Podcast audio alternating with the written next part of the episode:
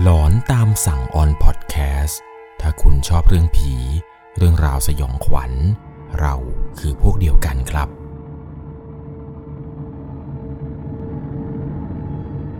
สวัสดีครับทุกๆคนครับ ขอต้อนรับเข้าสู่ช่วง หลอนตามสั่ง อยู่กับผมครับ 11 LC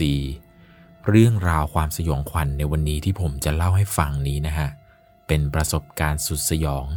ที่เกิดขึ้นในโรงเรียนแห่งหนึ่ง อักษรย่อบจมซึ่งเรื่องราวที่เกิดขึ้นในวันนี้นะครับ เป็นการไปพบเจอกับหญิงสาวปริศนาที่อาคาร 8 ครับ เรื่องจะเป็นอย่างไร จะต้องใช้วิจารณญาณในการรับชมรับฟังกันให้ดีๆ โดยเรื่องที่ผมจะเล่าให้ฟังในวันนี้ เป็นประสบการณ์สุดสยองจากผู้ฟังทางบ้านท่านหนึ่งครับ ผมขอใช้นามสมมติว่าคุณแมท คุณแมทเนี่ยได้ส่งเรื่องความสยองนี้เข้ามาบอกว่า การไปพบเจอเรื่องสยองขวัญในครั้งนี้ มันเกิดขึ้นในสมัยที่เธอนั้นเรียนอยู่ชั้นมัธยมครับ เพิ่งจะขึ้นมาเรียนชั้นม .4 ซึ่งโรงเรียนที่เธอเรียนเนี่ย อย่างที่ผมบอกไปในตอนต้นครับ อักษรย่อบจมโรงเรียนนี้เนี่ยชื่อยาวพอสมควร แต่ผมขออนุญาตย่อลงมาให้สั้น แล้วก็ให้ทุกคนฟังได้แค่อักษรย่อ 3 ตัวครับ โดยโรงเรียนนี้เนี่ยจะมีกฎบังคับให้เด็กมปลายทุกคน จะต้องเรียนที่ตึก 8 ตึกนี้นะครับเป็นตึกเรียนวิทยาศาสตร์ เป็นตึกที่มันเก่ามากๆ มีชั้นสูงที่สุดในโรงเรียนคือมี 8 ชั้นตามชื่ออาคาร โดยชั้นที่1ถึง4จะเป็นห้องพักอาจารย์ ห้องเรียนปฏิบัติการวิทยาศาสตร์ ส่วนชั้นที่ 5 ชั้นที่ 6 ชั้นที่ 7 จะเป็นห้องเรียนประจำของเด็กมปลาย และชั้นที่ 8 นั้นเป็นดาดฟ้า เด็กม .4 ที่ที่อยู่ชั้นบนสุดเนี่ยจะอยู่ชั้น 7 ครับม .5 จะอยู่ชั้น 6 แล้วก็ม .6 เนี่ยจะอยู่ชั้น 4 ซึ่งตอนที่เธอเรียนอยู่นั้น เธอเรียนอยู่ห้อง4ทับ8เรียกได้ว่าอยู่ห้องลำดับสุดท้ายเลย แล้วห้องที่เรียนเนี่ย มันติดกับห้องน้ำหญิง และบันไดทางลง ในตอนที่เรียนอยู่นี้ ห้องน้ำนี่นะครับที่มันติดกับห้องเนี่ยกำลังรีโนเวททำใหม่ โดยโรงเรียนเนี่ยมีการปูกระเบื้องห้องน้ำนี้ เพราะว่าก่อนหน้านี้ครับช่วงสมัยที่เธอเรียนมต้นเนี่ยจำความได้ว่าห้องน้ำเนี่ยสภาพคือมันใช้ไม่ได้เลย มันเก่า มันมืด ทั้งฝุ่นทั้งอะไรเนี่ยสกปรกไปหมด และหลังจากนั้นเนี่ยมันก็ถูกปิดลูกกงเหล็ก มีแต่พวกเก้าอี้โต๊ะเรียนพังๆ มาวางถมกันอยู่ในห้องน้ำนี้ คือต้องบอกให้ฟังก่อนครับว่าตึก 8 เนี่ย ถ้าจะเข้าห้องน้ำจริงๆ เนี่ยก็ต้องลงไปเข้าห้องน้ำชั้น 4 ซึ่งเป็นห้องน้ำของคุณครู เรื่องที่เกิดเนี่ยมันมาเกิดขึ้นของวันหนึ่งครับ ในขณะที่กำลังเรียนวิชาภาษาไทยอยู่ อาจารย์ผู้สอนเนี่ย ชื่อว่าอาจารย์ไก่ แกเป็นครูประจำชั้นระดับม .4 ด้วย แกจะเป็นคนดุมากๆครับ แล้วเธอเองแกก็นั่งอยู่โต๊ะแรกสุดของห้องเลย เรียกได้ว่าเป็นเด็กที่นั่งอยู่หน้าหน้า ในระหว่างที่กำลังฟังอาจารย์ไก่แกสอนไปอยู่เนี่ยครับ โต๊ะของเธอเนี่ยเวลานั่งมันจะสามารถหันซ้าย แล้วมองเห็นประตู ข้างนอกเนี่ยจะมีคนเดินผ่านไปผ่านมา ในระหว่างที่กำลังเรียนวิชาภาษาไทยอยู่นี้เธอก็ได้เห็นครับว่ามันมีผู้หญิงคนหนึ่ง เดินผ่านห้องที่เรียนไป ไปทางห้องน้ำแล้วก็ทางบันได เธอเองก็มองตามครับ เพราะตามปกติที่เวลาเข้าเรียนแล้วเนี่ย พอมีใครเดินผ่านมาก็มักจะมองอยู่เป็นประจำ เชื่อว่าเด็กหลาย ๆ คนที่เรียนเนี่ย เวลานั่งติดกับประตู ใครเดินผ่านไปผ่านมาเนี่ย เราก็มักจะสังเกตกันอยู่แล้ว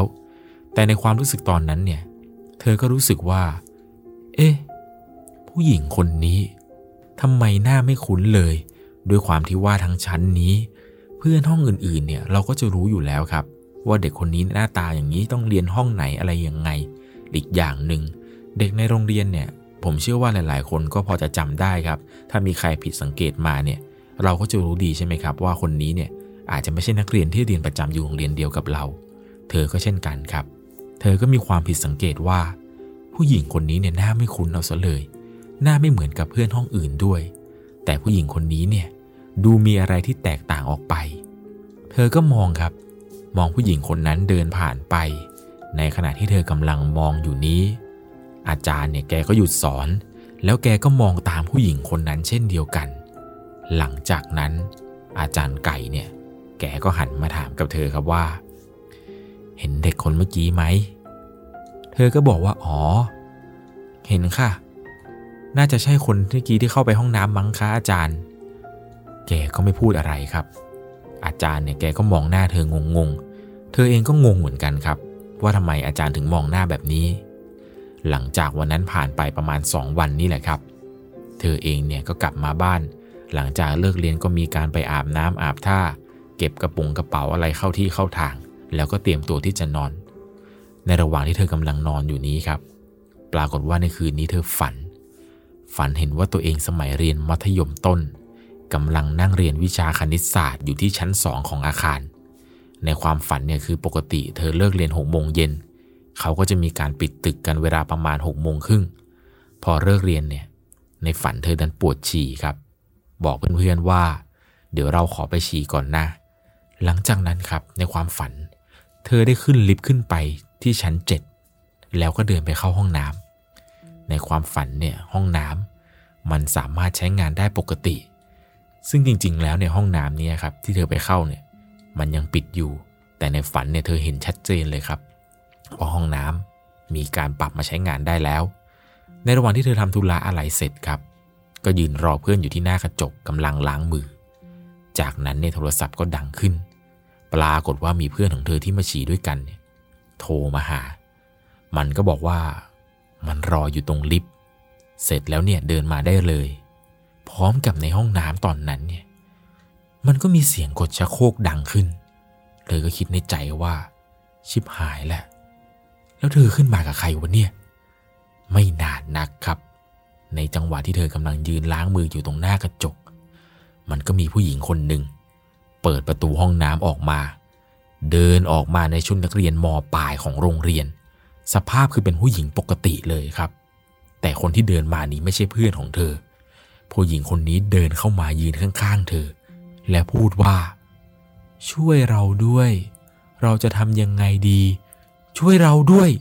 เธอเองก็ตกใจครับ คิดแล้วแหละว่านี่คือผีแน่ๆหลังจากนั้นเนี่ยเธอวิ่งหนีวิ่งหนีสุดชีวิตเลยครับ หลังจากที่วิ่งมาปุ๊บเนี่ยเธอก็สะดุ้งตื่น คิดในใจเขาว่านี่เราฝันไปหรือวะเนี่ย หรือเป็นเพราะว่าเราคิดอะไรมากเกินไป ฝันมั่วๆแบบนี้แหละมั้งคงจะไม่มีอะไร หรือบางทีเราดูหนังผี ดูอะไรแบบนี้บ่อยเกินไปหรือเปล่าเลยเอามาคิด หลังจากนั้นมาครับ เธอเองเนี่ยก็มีการกลับมาฝันเห็นผู้หญิงคนนี้แบบเดิมๆผู้หญิงคนนี้ก็จะพูดซ้ำๆเหมือนเดิมครับ ว่าช่วยเราด้วยช่วยเราด้วย หลังจากนั้นเนี่ยเธอก็จะวิ่งหนีผู้หญิงคนนี้ครับ เกือบจะทุกรอบ ฝันแบบนี้ได้ประมาณ 2-3 ครั้งเห็นจะได้ เธอเองเนี่ยก็ไปเล่าให้กับเพื่อนฟังครับ เพื่อนเนี่ยก็พูดขึ้นมาประมาณว่า มึงมีบุญหรือเปล่า เขาเลยมาขอส่วนบุญหรือเปล่า เธอก็เลยบอกเพื่อนว่า เออ งั้นกูว่ากูฝากมึงทำบุญหน่อยสิ เพราะว่าเธอนั้นเนี่ยนับถือศาสนาคริสต์ครับ ไม่สามารถที่จะไปทำบุญ ไปสวดมนต์อุทิศส่วนกุศล หรือไปตักบาตรอะไรให้กับผู้หญิงคนนี้ที่เธอฝันเห็นได้ หลังจากนั้นเนี่ยก็มีการบอกเพื่อนครับ ว่าถ้ามึงวันไหนไปวัดเนี่ยมึงฝากทำบุญอุทิศส่วนกุศลให้หน่อย บอกว่ากูฝากมาก็ได้ ยิ่งพอเป็นวันศุกร์ครับศุกร์อะไรสักอย่างหนึ่งของเดือนเนี่ย ซึ่งเป็นวันพระเนี่ย โรงเรียนก็จะมีการให้ใส่บาตรครับ ครั้งหนึ่งต่อหนึ่งเดือน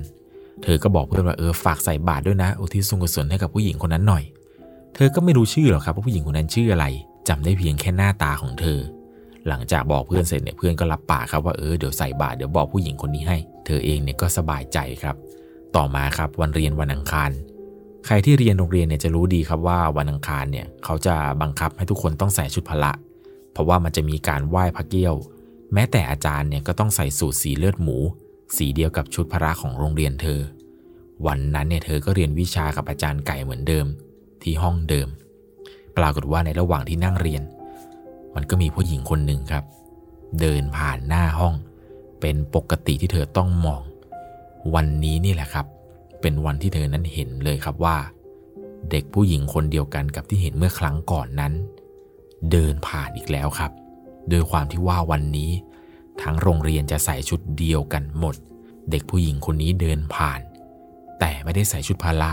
เหมือนกับทุกคนในโรงเรียนครับ หลังจากนั้นที่เด็กคนนี้เดินผ่าน อาจารย์ไก่เนี่ย แกก็หยุดมอง แต่แกเดินตามออกไปนอกห้องครับกะว่าเดี๋ยวจะไปทำโทษนักเรียนคนนี้ ที่ไม่ยอมใส่ชุดพละมาพอแกเดินออกไปครับ แกก็ยืนทำหน้าตกใจ สักพักเดียวเท่านั้นแหละครับ แกก็รีบเดินกลับเข้ามาในห้อง ไม่พูดอะไร แล้วก็สอนนักเรียนต่อ พอสอนเสร็จครับ แกก็พูดบ่นๆประมาณว่า ครูว่าเราน่าจะมีการทำบุญเลี้ยงทั้งระดับชั้นบ้างนะ ไม่เคยมีการทำบุญเลี้ยงตึกนี้เลย พวกเพื่อนเธอเนี่ยก็เห็นดีเห็นงามด้วยครับ บอกเลยอาจารย์ เอาเลยเอาเลย เลี้ยงก็ดี แต่เหมือนกับว่าอาจารย์ไก่ครับ สีหน้าของแกเนี่ยดูไม่ปกติเอาซะเลย หลังจากเมื่อวานที่อาจารย์พูด วันต่อมานี่ครับวันพุธ อาจารย์เนี่ยแกขึ้นพูดหน้าเสาธงเลยครับว่า เดี๋ยวในวันพฤหัสคือวันพรุ่งนี้เนี่ยจะมีการทำบุญระดับชั้น โดยห้องม .4 ทับ8ห้องของเธอเนี่ยจะเป็นเจ้าภาพในการทำบุญครั้งนี้ โดยใครสะดวกอยากทำบุญเนี่ยก็มาเรียนเชิญมาได้ที่ชั้น 7 โดยจะมีพระสวดอยู่ในห้อง4ทับ8เลย อาจารย์ไก่เนี่ยแกจัดการจัดแจง เรียนเชิญพระเตรียมสำรับอาหาร เตรียมเครื่องนู่นเครื่องนี่อะไรของแกเองโดยทั้งหมด พอถึงวันพฤหัสวันที่นัดหมายนี้ครับ หลังจากเข้าแถวตอนเช้าเสร็จเรียบร้อยแล้ว ก็มีการทำบุญตามที่บอกเอาไว้ครับ พระที่มาเนี่ยจำไม่ได้ว่ากี่องค์ แต่รู้สึกว่าตอนนั้นที่มาเนี่ยมาเยอะพอสมควร ทุกคนเนี่ยก็นั่งพร้อมกันในห้องสี่ทับแปดอาจารย์ไก่เนี่ยแกก็มาถึงแกก็มานั่งแถวหน้าเลย แล้วก็มีพวกนักเรียนม .4 มานั่งอยู่ด้านนอกตรงทางเดินกันบ้าง เพราะว่าตอนนั้นคนที่มาเนี่ยคือมากันเยอะจริง ๆ เสียงของพระสวดเนี่ยได้ยินทั้งชั้นเจ็ดเลยด้วยความที่ว่ามีลำโพงตั้งอยู่ทั้งตึกทั้งหัวทั้งท้าย พระเนี่ยก็สวดไปดังลั่นเลยครับในวันนั้น เธอเองเนี่ยนั่งอยู่นอกห้องทำตัวสงบสงเงียมด้วยความที่ว่าเป็นคนคริสต์ไม่ได้เป็นคนศาสนาพุทธเลยไม่ได้เข้าไปในการทำพิธีอะไรในครั้งนี้ คิดอยู่แล้วแหละ เราคงไม่เข้าไปสวดกับเขาหรอก ในระหว่างที่นั่งกันอยู่นี้ครับ พวกนักเรียนผู้ชายเนี่ยมันก็พนมมือสวดมนต์กันตามปกติไป แล้วมาถึงจุดที่ต้องกวดน้ำอุทิศส่วนบุญส่วนกุศล มันจะมีกระดาษยาวๆ เหมือนพวกรายชื่อคนตายครับ พระเนี่ยเขาก็จะสวดสวดแล้วก็จะพูดชื่อคนตายขึ้นมาว่า ขออุทิศส่วนกุศลให้คนนู้นให้คนนี้ เธอเองเนี่ยก็ไม่ได้ตั้งใจฟังครับ ในระหว่างนั้นเนี่ยก็กำลังคุยกับเพื่อนไปอยู่ ในระหว่างที่พระกำลังพูดชื่ออุทิศส่วนกุศลให้คนตายนี้ สักพักหนึ่งครับ เธอเองก็มาสะดุดชื่อกับผู้หญิงคนหนึ่ง หลวงพ่อเนี่ยท่านพูดขึ้นมาประมาณว่า ขออุทิศให้นางสาวเจนจิลาตืดๆอะไรไปจำได้แม่นเลยครับ หลังจากที่พระพูดจบ อยู่ดีๆ เธอก็เห็นภาพผู้หญิงคนนี้ขึ้นมา เป็นภาพเดียวกับคนในฝันของเธอเลยครับ แล้วก็เห็นว่า ชุดนักเรียนที่ผู้หญิงคนนั้นในความฝันเธอใส่เนี่ย ปักชื่อว่าเจนจิรา ทั้งๆทที่ก่อนหน้านี้ครับ ในความฝัน เธอเองเนี่ยจำไม่ได้ด้วยซ้ำมองไม่เห็นด้วยครับว่าผู้หญิงคนนี้เนี่ยปักชื่อว่าอะไร แต่พอพระพูดชื่อขึ้นมา เธอกลับได้เห็นภาพผู้หญิงคนนั้นเนี่ยโผล่ขึ้นมาในนิมิต พร้อมกับน้ำตาของเธอเนี่ยไหลภาคออกมา น้ำตาของเธอเนี่ยไหลออกมาจนพวกผู้ชายเนี่ยมันงงครับว่าเธอเป็นอะไร หลังจากนั้นเนี่ยเธอก็นั่งสะอึกสะอื้นนั่งร้องไห้ได้สักพักหนึ่ง พอรู้ตัวครับเพื่อนก็มาทักว่าเฮ้ยเป็นอะไร เป็นอะไรเนี่ยมานั่งร้องไห้ทำไม เธอเองก็งงเหมือนกันครับ ว่าจะร้องไห้ทำไม ไม่เคยรู้สึกว่าจะต้องร้องไห้อะไรเลย หรือบางที เจนจิราอาจจะร้องไห้กันแน่ หลังจากที่ทำบุญเสร็จครับ เธอเองก็เลยตัดสินใจเดินไปถามอาจารย์ไก่เลยครับว่า อาจารย์คะเจนจิราเนี่ยใครคะหนูเห็นว่ามีรายชื่ออยู่ในพระสวด อาจารย์เนี่ยแกก็บอกว่า เธอก็เห็นเหมือนกับอาจารย์ใช่ไหมล่ะวันนั้น นั่นแหละ เจนจิรา อาจารย์ก็เล่าให้ฟังว่า เจนจิราเนี่ยเคยเป็นนักเรียนม .4 สมัยเกือบเกือบสิปีที่แล้ว เจนจิราเป็นเด็กที่เรียนดีนะ เรียนสายวิทย์คณิต แต่ว่าเธอนั้นท้องประมาณ 3-4 เดือน แล้วก็มาปรึกษากับอาจารย์ สมัยนั้นเนี่ยนักเรียนท้องยังไม่เป็นที่ยอมรับได้มาก อาจารย์แกก็บอกว่า เก็บเด็กเอาไว้เธอมาเรียนตามปกติเนี่ยแหละ ไม่มีใครว่าหรอก แต่ตัวพ่อเด็กนี่สิ ไม่เอา แล้วไม่อยากรับเป็นพ่อ เจนจิราเนี่ยเธอก็เครียด ด้วยความเป็นเด็กเรียนดี ไม่อยากถูกมองไม่ดีเลย เธอก็เลยซื้อยาขับเด็กมากิน กินที่โรงเรียนนี้แหละ น่าจะตรงห้องน้ำนี่แหละมั้งกะว่าจะให้ตัวเด็กเนี่ยไหลออกมา แต่ก็ไม่สำเร็จ กินเข้าไป ไม่มีอะไรเกิดขึ้นเลยในตอนนั้น แต่หลังจากนั้นประมาณ 2-3 วัน ทางบ้านเนี่ยก็แจ้งว่า เจนจิราเสียชีวิตที่บ้าน เรื่องเนี่ยมันก็ประมาณนี้ เธอเองเนี่ยก็ไม่รู้ว่าทำไมจู่ๆเนี่ย เจนจิลาถึงโผล่มาป่านนี้ อาจารย์ไก่เนี่ยแกก็บอกว่าก่อนหน้านี้เนี่ยไม่เคยมีใครเจอเลยนะ แต่ห้องน้ำที่ปิดไปเนี่ยอาจารย์แกไม่ยอมบอกครับว่าปิดไปเพราะอะไร ปัจจุบันเนี่ยโรงเรียนก็ได้มีการรีโนเวทไปเยอะแล้วนะครับ ยกเว้นตึก 8 นี้แหละ เรียกได้ว่ายังคงสภาพเดิมอยู่ หลังจากนั้นมาเธอก็ไม่เคยเห็นเจนจิลาอีกเลย ทั้งในความฝันและชีวิตจริง เรื่องราวเนี่ยมันก็ประมาณนี้ครับ ตึกที่เธอบอกเนี่ยก็คือเป็นตึกอาคาร 8 ตรงตำแหน่งห้องน้ำเนี่ยนะครับเรียกได้ว่าเป็นห้องน้ำที่ติดกับทางลงบันไดพอดี ไม่รู้เหมือนกันนะครับว่าปัจจุบันนี้เด็กที่เรียนอยู่ที่นั่น ยังมีใครพบเห็นเจนจิราอยู่หรือเปล่า หรือว่าห้องน้ำนี้เนี่ยถูกเปิดใช้แล้ว แล้วมีใครพบเจออะไรแปลกๆอีกหรือไม่ ถ้ามีใครพบเจอ ลองคอมเมนต์ให้เพื่อนๆได้อ่านกันหน่อยนะครับ หรือว่าถ้าใครพบเจอแบบหนักจริงๆเนี่ยส่งเรื่องราวความสยองขวัญมาได้ที่ Facebook Fanpage 1LC เลยครับ เดี๋ยวเผื่อมีใครพบเจอแบบหนักกว่านี้ ผมจะมาเล่าให้ฟังในเจนจิลาพาร์ท 2 นะครับ สำหรับในค่ำคืนนี้ก่อนจากกันไป ถ้าคุณชอบเรื่องผี เรื่องราวสยองขวัญ เราคือพวกเดียวกันครับ ใครที่ไปเข้าห้องน้ำตรงตึก 8 ชั้นบนแล้วก็ ก็ขอให้คุณนั้นโชคดีนะครับ อย่าเจอหรืออย่าเห็นเจนจิลา สวัสดีครับ สามารถรับชมเรื่องราวหลอนๆเพิ่มเติม ได้ที่ YouTube c h anel 1 LC ยังมีเรื่องราวหลอนๆที่เกิดขึ้นในบ้านเรา รอให้คุณนันได้รับชมอยู่นะครับ